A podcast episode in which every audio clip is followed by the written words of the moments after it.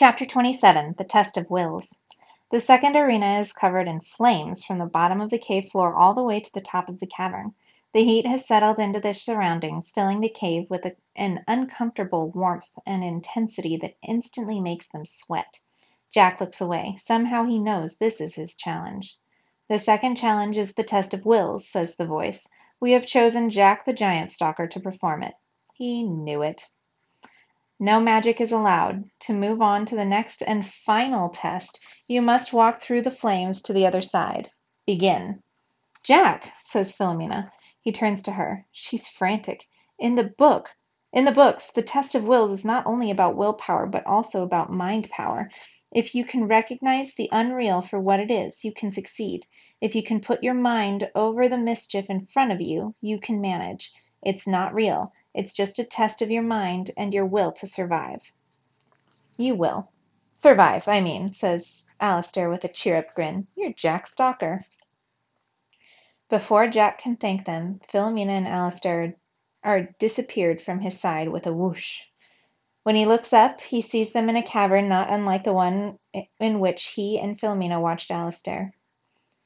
His stomach twists and his eyes water, for he knows his friends are going to watch him burn, because he can't do this. Jack gazes into the fire. He's Jack the Giant Stalker, the boy who bested the giant.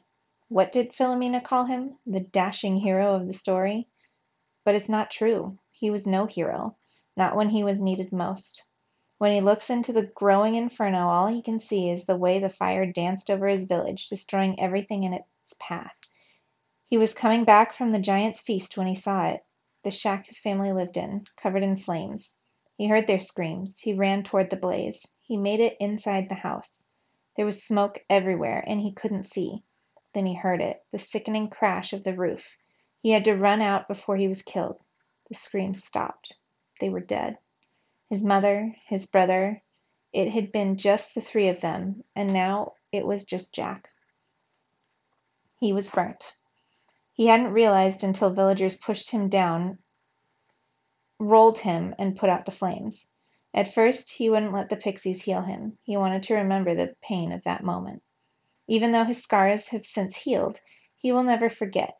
He looks down at the vines covering his arms. They're in stasis. They can't help him now.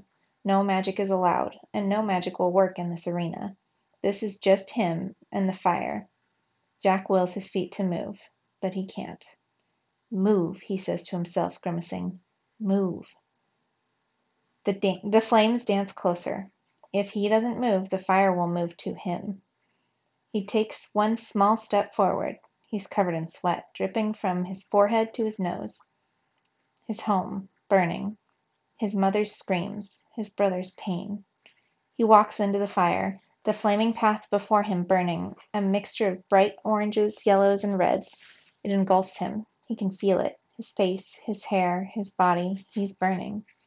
No, he isn't. It's a test. A test of will. He can believe he's burning, or he can what did Filomena say? Put his mind above the mischief, and he will succeed. With enormous effort Jack pushes aside the past, the memories that have haunted him for years. He drowns out the screams and replaces them with silence. He focuses on walking forward, ignoring the burning of his hands, the fire that is all around him.